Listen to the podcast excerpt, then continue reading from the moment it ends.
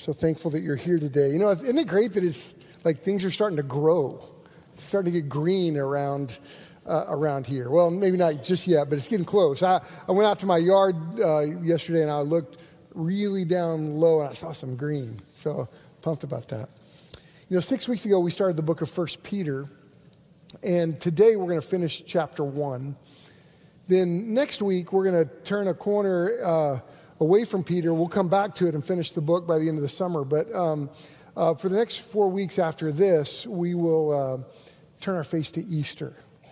And I'm excited about Easter. It's, uh, we're, we're uh, I'm excited about where we're going to be in the Word of God on Easter through the Easter season starting next week. But I'm also excited about Passion Week. Uh, Passion Week, uh, we're going to do that again this year. And uh, um, it's been a couple years since we've been able to do it. And, and I, I hope that you'll come.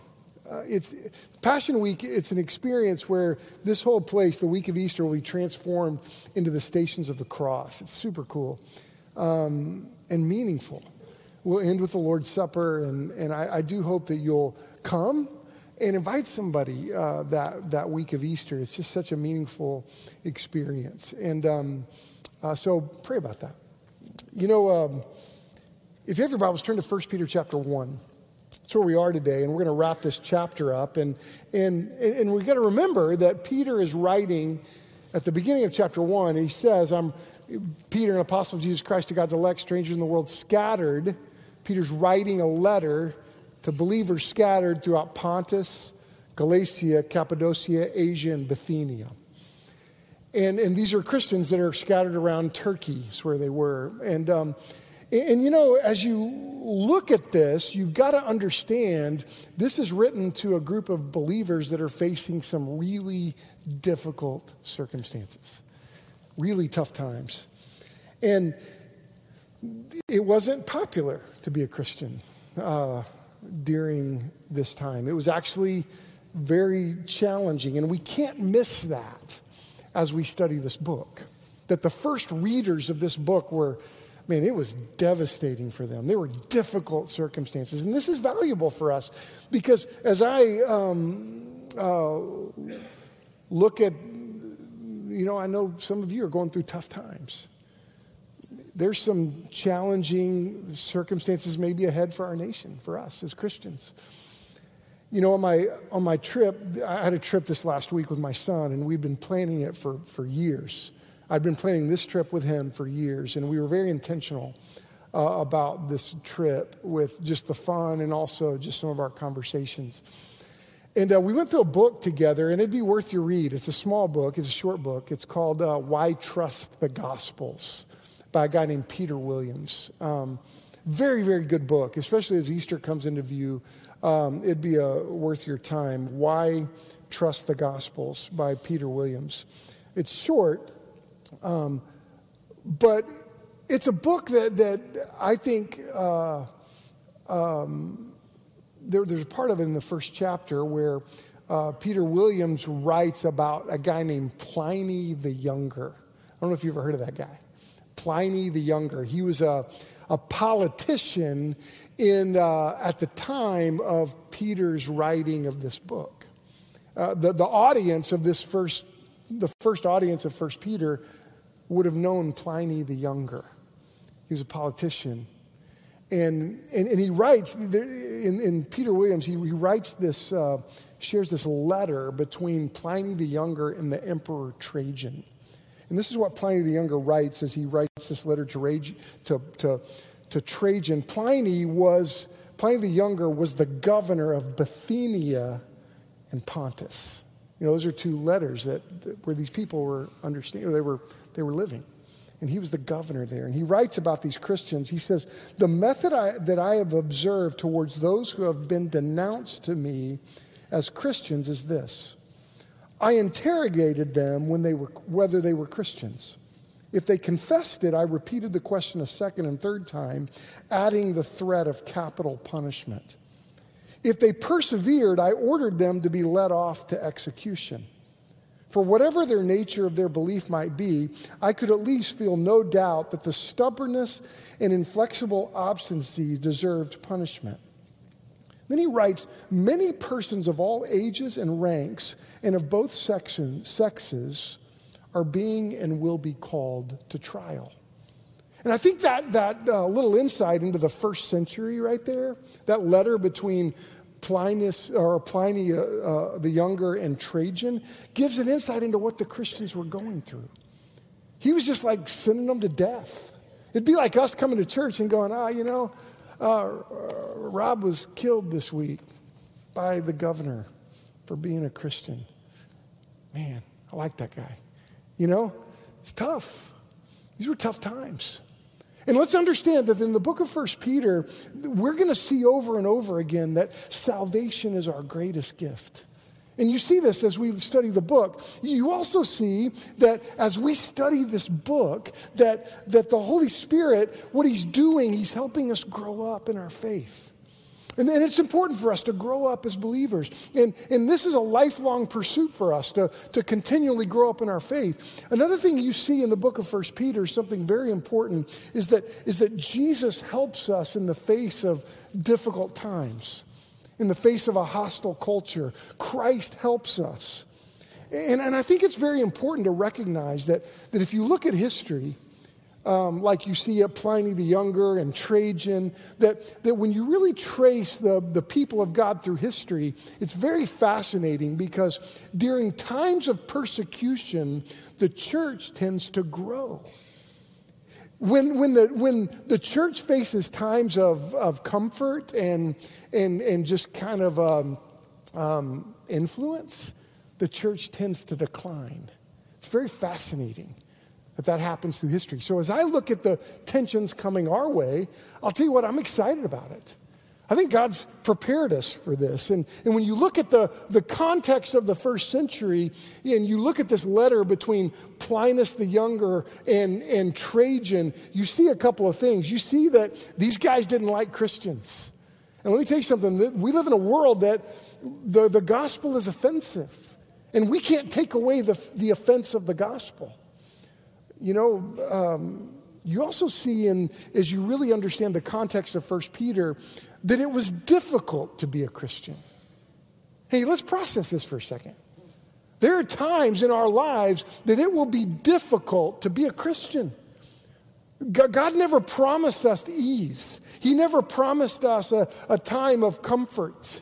Look, look, there are times it is very difficult to be a Christian, that we have to have faith that, that is, um, you know, we can't see what's going to happen. And some of you right now, you're in a time of faith. You have to trust the Lord. And all of us are going to be in those situations at, at times, but we just really have to have trust in the Lord. And this was the time of these first century believers. Another thing that's interesting is you hear, as, as we think about this letter between um, uh, Pliny the Younger and Trajan, you see that even in the midst of this persecution, people dying, that there were a lot of Christians in these areas. And you see the impact of the gospel. And, and I'll tell you, I, I just, I think, it's, I think it's very important, and that's why I wanted to start here today, that we really understand the context of 1 Peter.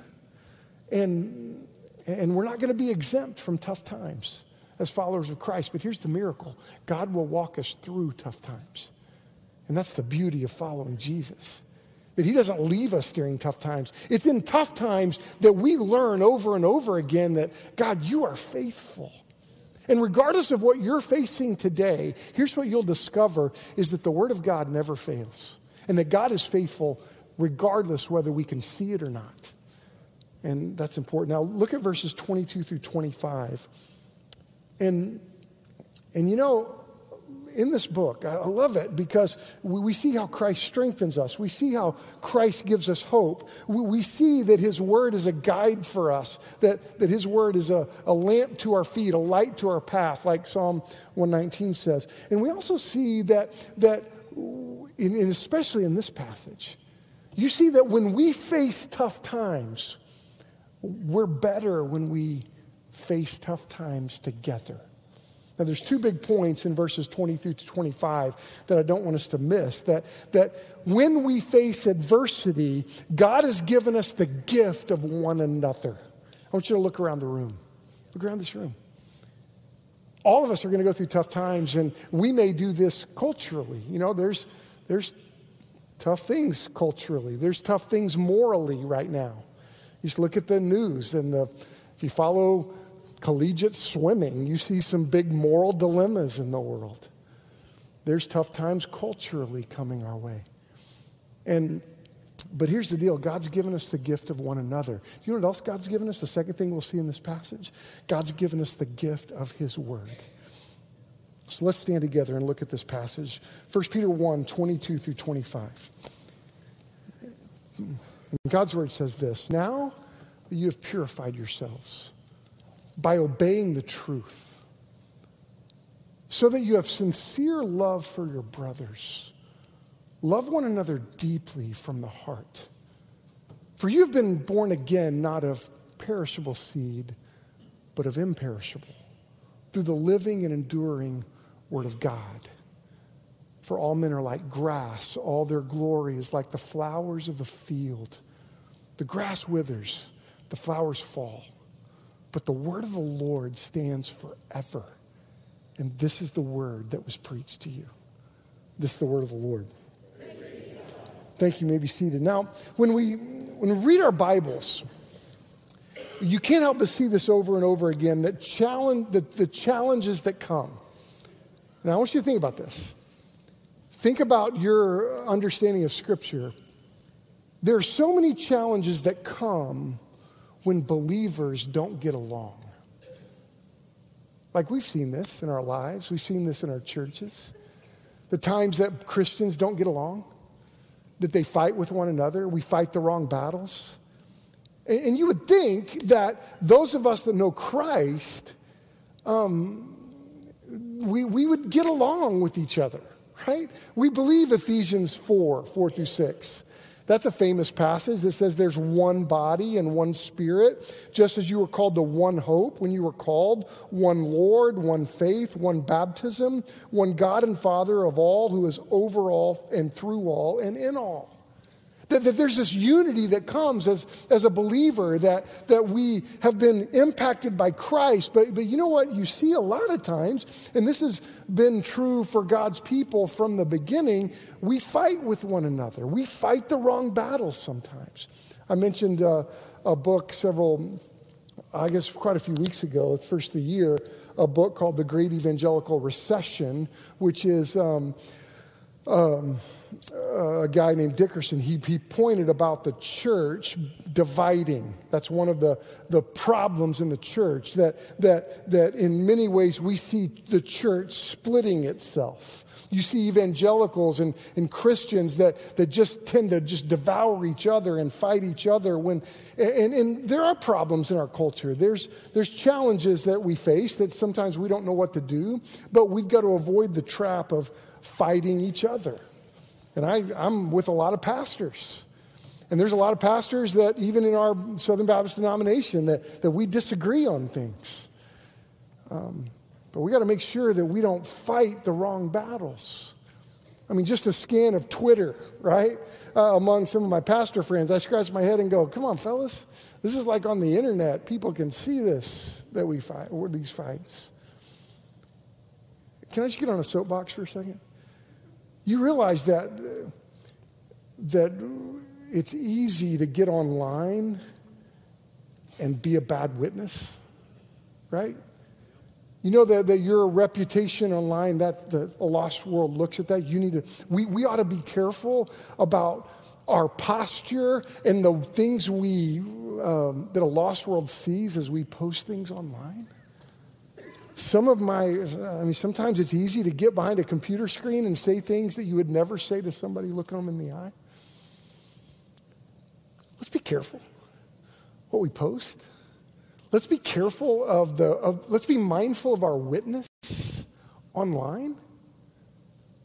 Okay, I'll get off that soapbox because that's another sermon. But, um, but, but in order to face the problems in front of us, in order to engage the culture in front of us, in order to walk with the Lord through the challenges that are going to come our way, some expected, some not expected, we got to be together. And, and we got to work hard at getting along. Now, now, listen to this verse. Now that you have purified yourselves by obeying the truth, so that you have sincere love for your brothers, love one another deeply from the heart. Now, it's interesting as, as Peter's writing to this group of people that are facing Pliny the Younger, killing their friends and their church members, that he's like, look, you, and he links, it's so interesting, he links obedience to God with loving each other. It's fascinating. And, and I guess the way to articulate, if you're following notes today, in your notes today, point number one is the way you treat people reveals your relationship with Christ. How do you, how do you treat people? Especially brothers in Christ, sisters in Christ. And I think it's fascinating now that you've purified yourselves by obeying the truth. I mean, yeah, we, you can't make yourself pure. Christ comes into our lives and purifies us, but then he moves us, like, the, like we see in the book of First Peter. The Holy Spirit helps us grow up. We learn disciplines. We put disciplines in our lives. We're going to see this in chapter two that to rid yourselves, we're going to learn disciplines. And one of the disciplines we've got to learn is the discipline of loving each other. Now that you've purified yourselves by obeying the truth, so that you have sincere love for your brothers. Boy, catch that. Not a fake love, but a sincere love. Then he says, love one another deeply from the heart, from the motivation. And, and there's a clear connection to obedience to God and loving each other. How are you doing with that? How are we doing with that? Are we obeying the Lord by loving each other deeply? Even when we disagree with one another, even when we struggle with one another, even when we annoy one another, frustrate one another. You know, um, the way we love each other is a, is a mark of a believer. It's a mark of our walk with Christ because, you know, we forgive because, why? Because we've been forgiven. Because I've been forgiven by God, I'm moved to, you know, not hold a record of wrongs to, to let go of, of a frustration. To go, you know what, I may not agree with that, but you know what? That's all right. It's not about me, right? We forgive one another even when we're wronged because Christ has forgiven us. Think how much Jesus has forgiven you. All through Scripture, we're called to, to remember that. Remember what you, how you've been forgiven. We're, we're patient with others because we have been shown patience, right? Think how pa- I think how patient God has been with me. I mean, I was the other the other night, I was so frustrated with a person in my life, I could not sleep. I literally got up out of bed. And as I was mad in the middle of the night, couldn't sleep, God reminded me, hey, you know, Chris, I've been pretty patient with you. Like, yeah, you have. I'm sorry. and I went to sleep. It was great. God, it was fun. I was really glad because I wanted to go to sleep. Um, but we're patient because God has shown us patience.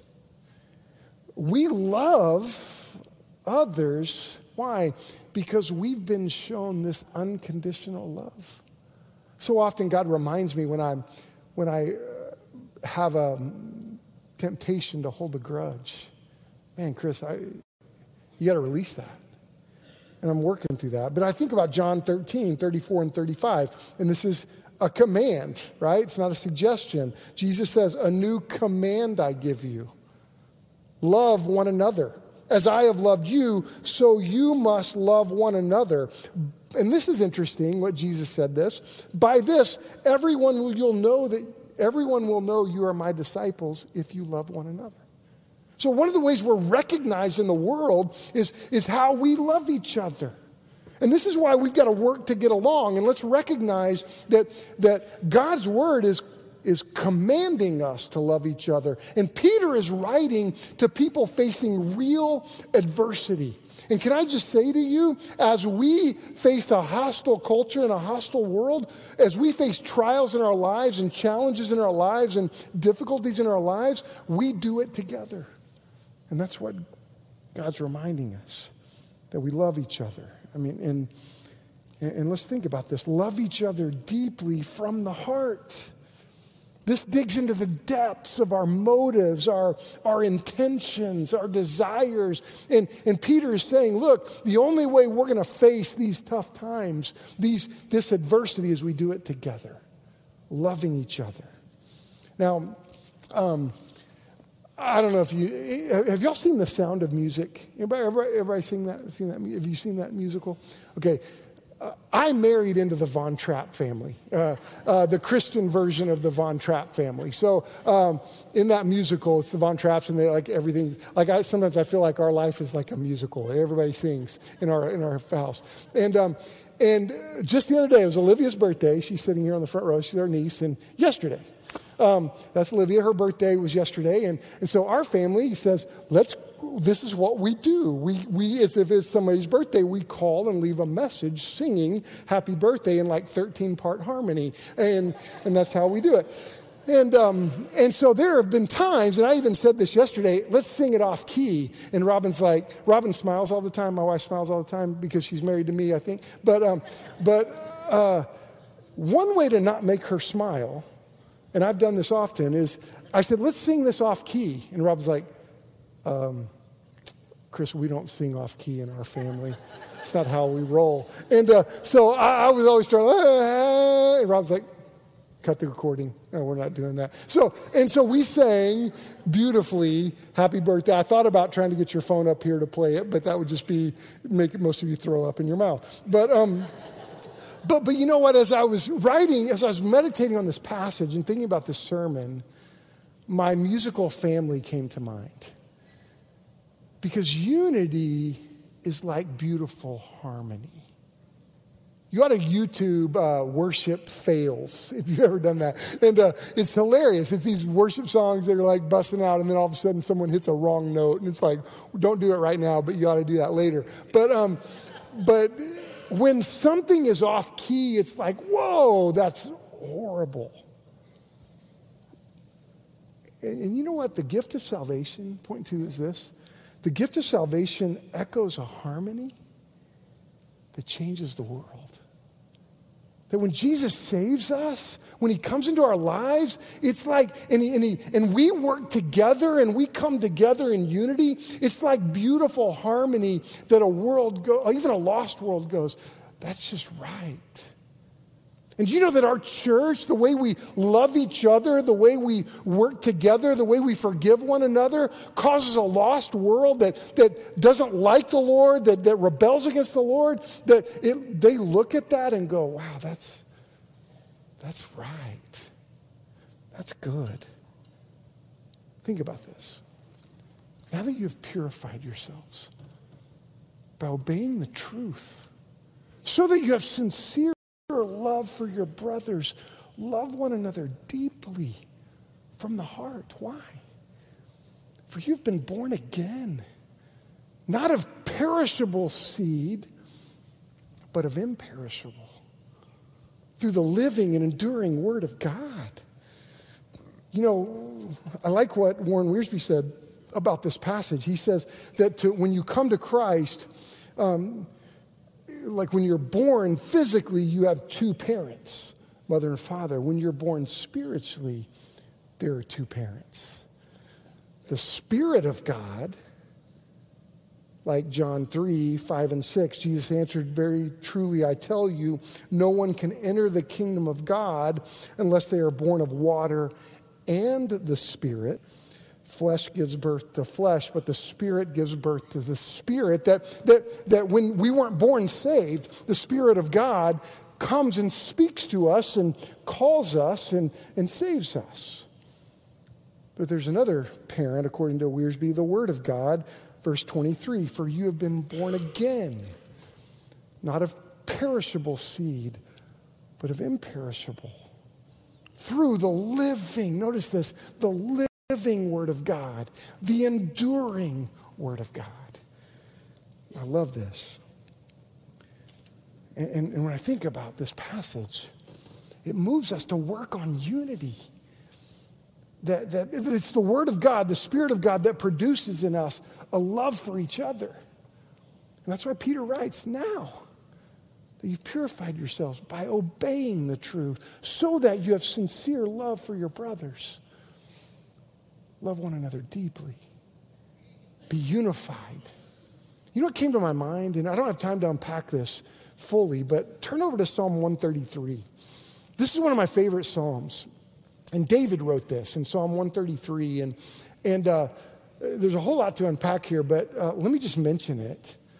Because in Psalm 133, David writes how good and pleasant it is when God's people live together in unity. And I'll just look at the first example. He says in verse 2 It is like precious oil poured on the head, running down on the beard, running down on Aaron's beard, down on the collar of his robe. Now, let's just unpack that for a second because David says that when brothers dwell together in unity, and picture Aaron, the, the priest, and, and his beard and, and oil coming down, and, and just so much of it that it gets on his collar. You know, you have to understand a little bit of Old Testament um, priesthood because it's different than our experience. Uh, if, if we were in the Old Testament synagogue and the priest walked in, you know, we, we would smell him. Now, now, none of you smelled me coming in today, probably, and uh, I hope not, at least. Uh, but, but that was not what it was like in, the, in, the, in, in a synagogue. They would smell the priest because of the oil on his beard. And David's reflecting back. He's like, oh man, unity is so overwhelming. It's like the oil that's on the beard, and everybody that understand, understood Jewish culture goes, ah, oh, yeah, that's sweet smelling. You know what I think David was thinking about? I think he was thinking about 1 Samuel 21. Let me just tell you that story. You don't have to turn there. But in 1 Samuel 21, that was that moment that David was fleeing from Saul, King Saul. They were brothers. Think about King Saul. King Saul was, was I mean, David loved him. David loved Jonathan, and David loved King Saul and, and helped him and, and played for him. And, and, and, and then there was that moment that Saul was trying to kill him. And multiple times Saul tried to kill David.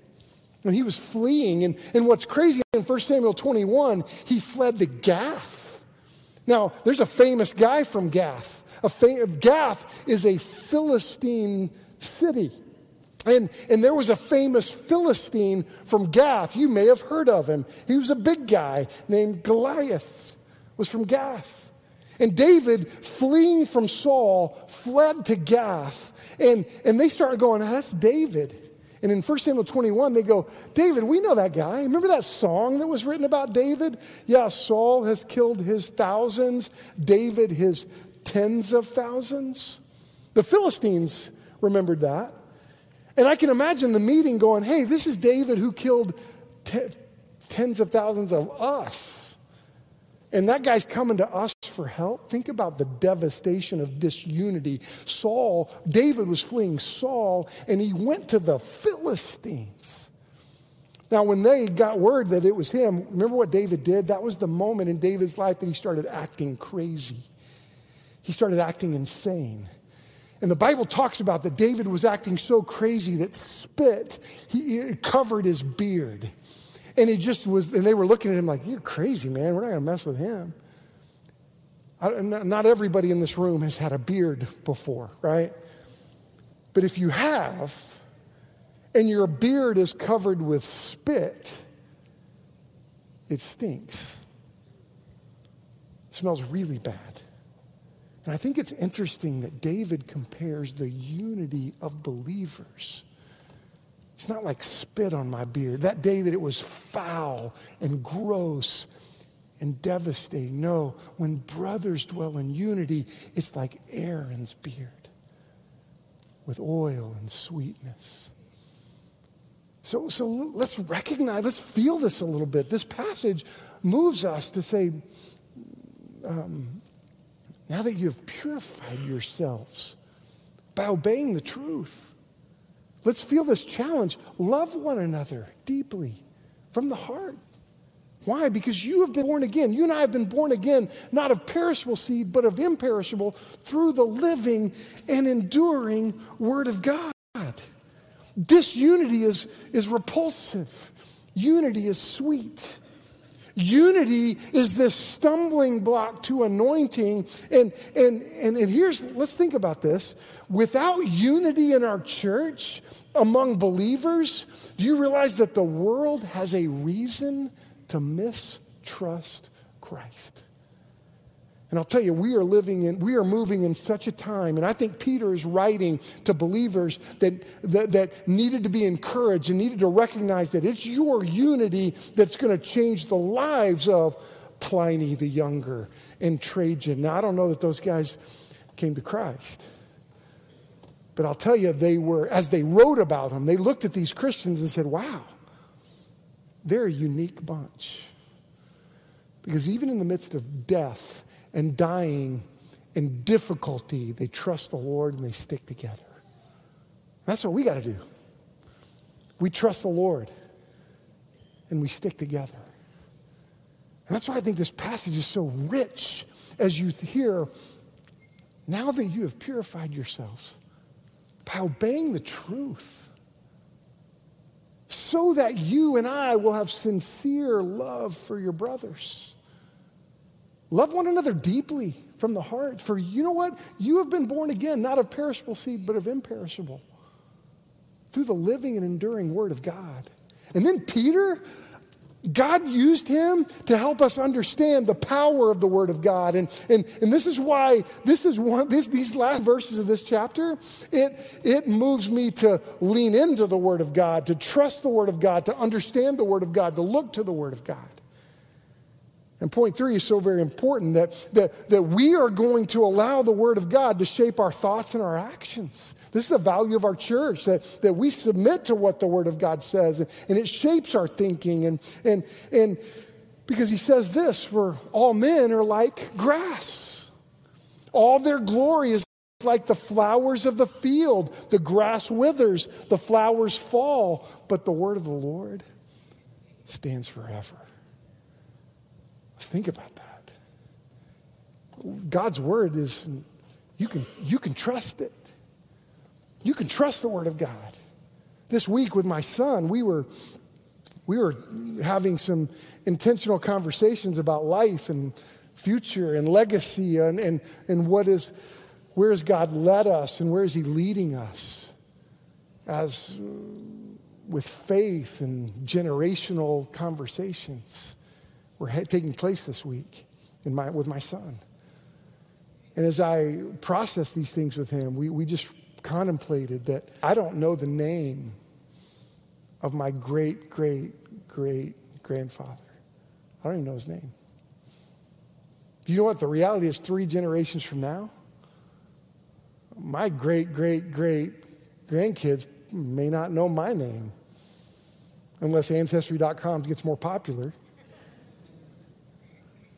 but they're not going to know my name.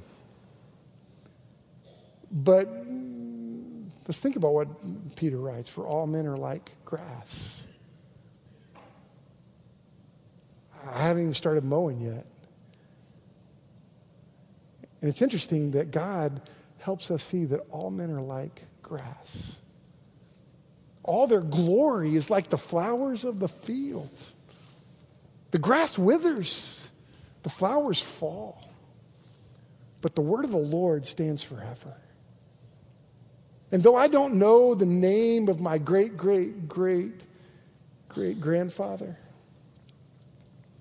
my nephew did some research and I found out that he was a Methodist circuit rider preacher in Arkansas. That's cool this week we spent time with my cousins and talked about the other side of my family that were lost. And my grandfather came to Christ. We processed the influence of this um, family that, honestly, we, we came in, my family came in the land run in 1889 to Oklahoma. And my cousin said to me, he goes, You know what? Since our family came in the land run, that's, that means they didn't have anything. That means they were, they were like, Man, we got free, let's start over. Free land, let's go. And they came here. And my grandfather got saved as an adult, changed his life. And you know what? Eric and I talked about our future and said, you know, it doesn't matter if they know our name, but you know what we pray is that the gospel continues to weave through our family, whether they know our name or not. You know what I, we prayed? Lord, may they know your name rather than my name.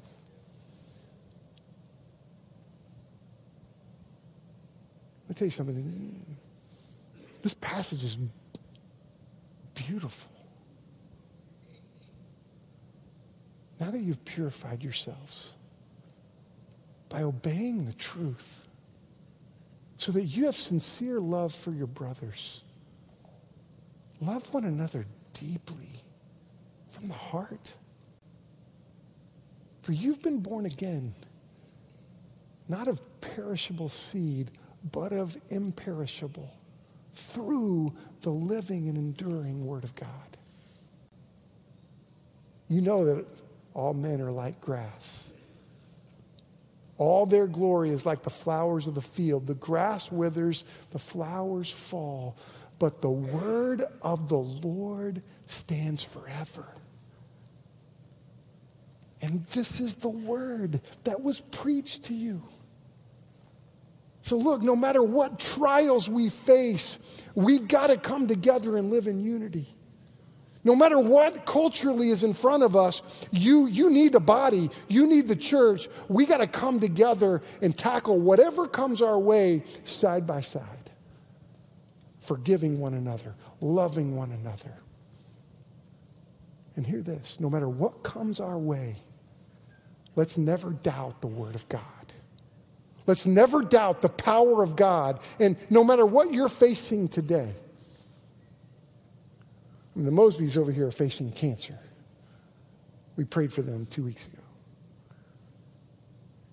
No matter what comes our way in our lives, no matter what comes our way from the threats of nuclear war that I read about today, the threats of global difficulty, the moral change that's, that's the pressures that are coming our way, the cultural pressures coming our way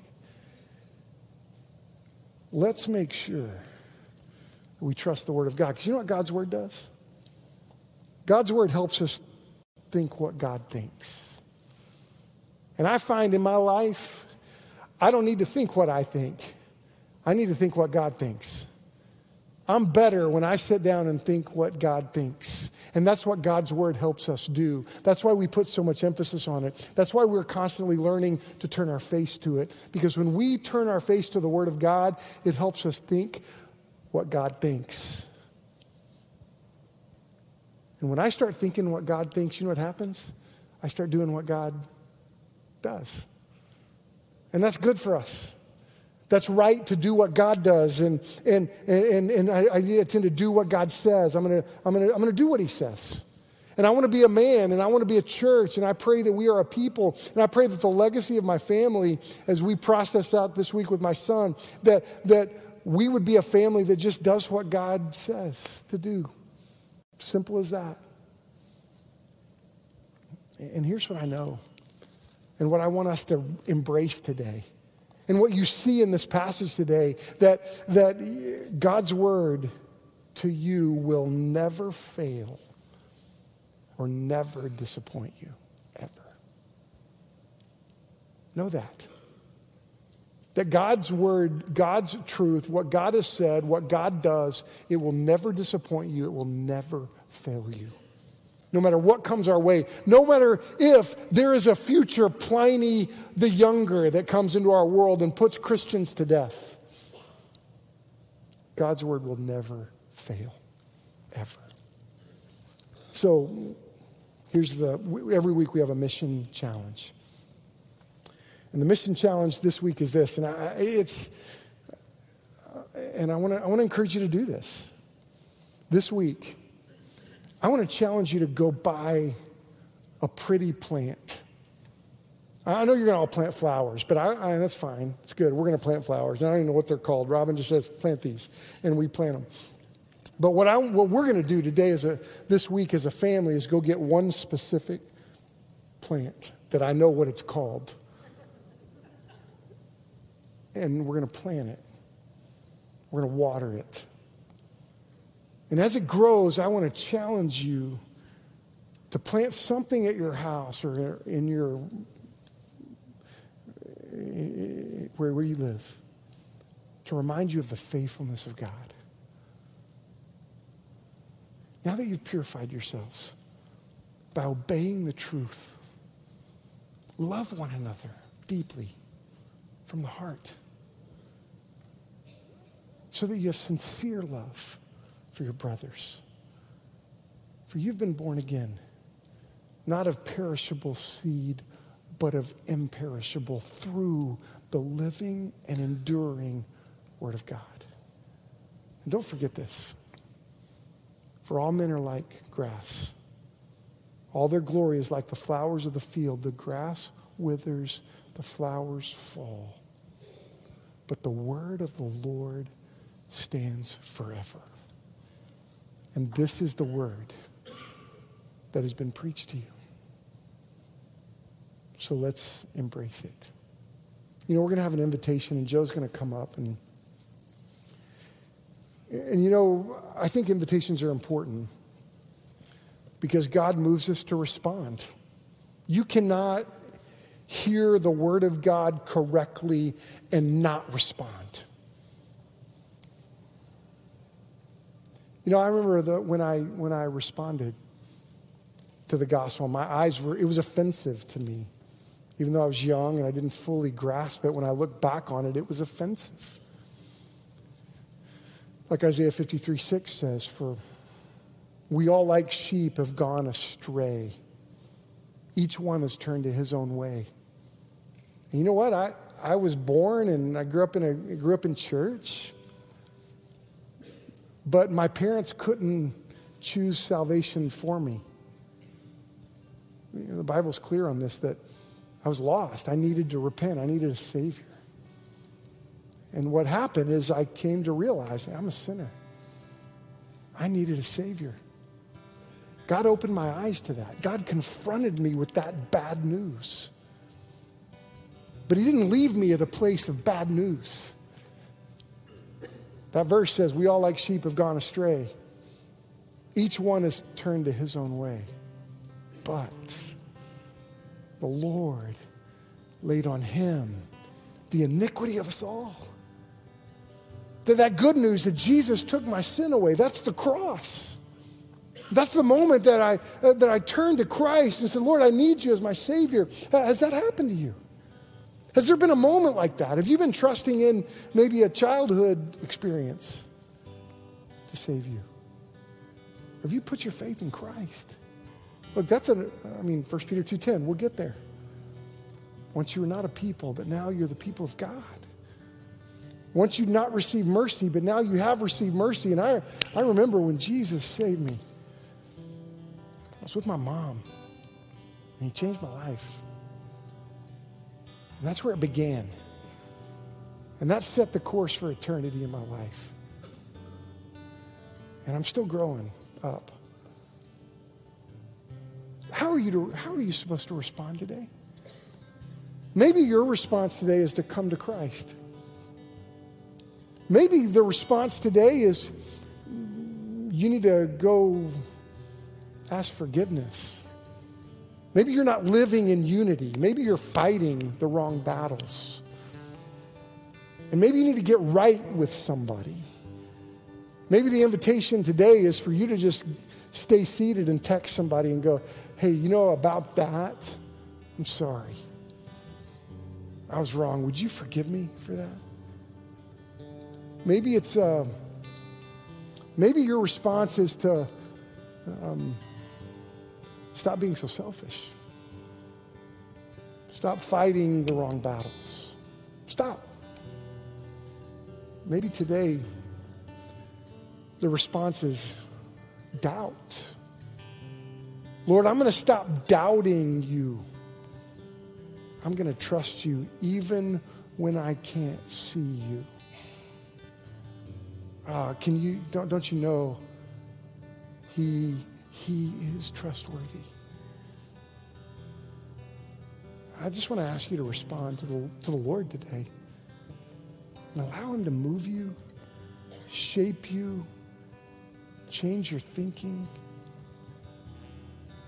So Joe's going to sing, and you may want to stand and sing with him, or maybe you want to come and get on your knees and pray, or maybe you want to come talk to me or somebody in this room. Let's pray together. Lord Jesus, we love you. And I thank you, Lord, that you've given us the gift of one another to tackle whatever lies ahead. Thank you, Jesus, for the gift of your church. And may we invest in your church and live together. Lord, thank you for the gift of your word. And I pray that we would learn to trust your voice. First of all, to know your voice, then to trust your voice, and to understand your word and wrestle with it. Thank you for calling us to these days. And we trust you no matter what comes our way. And we just want to say that out loud, Lord. In Jesus' name, amen.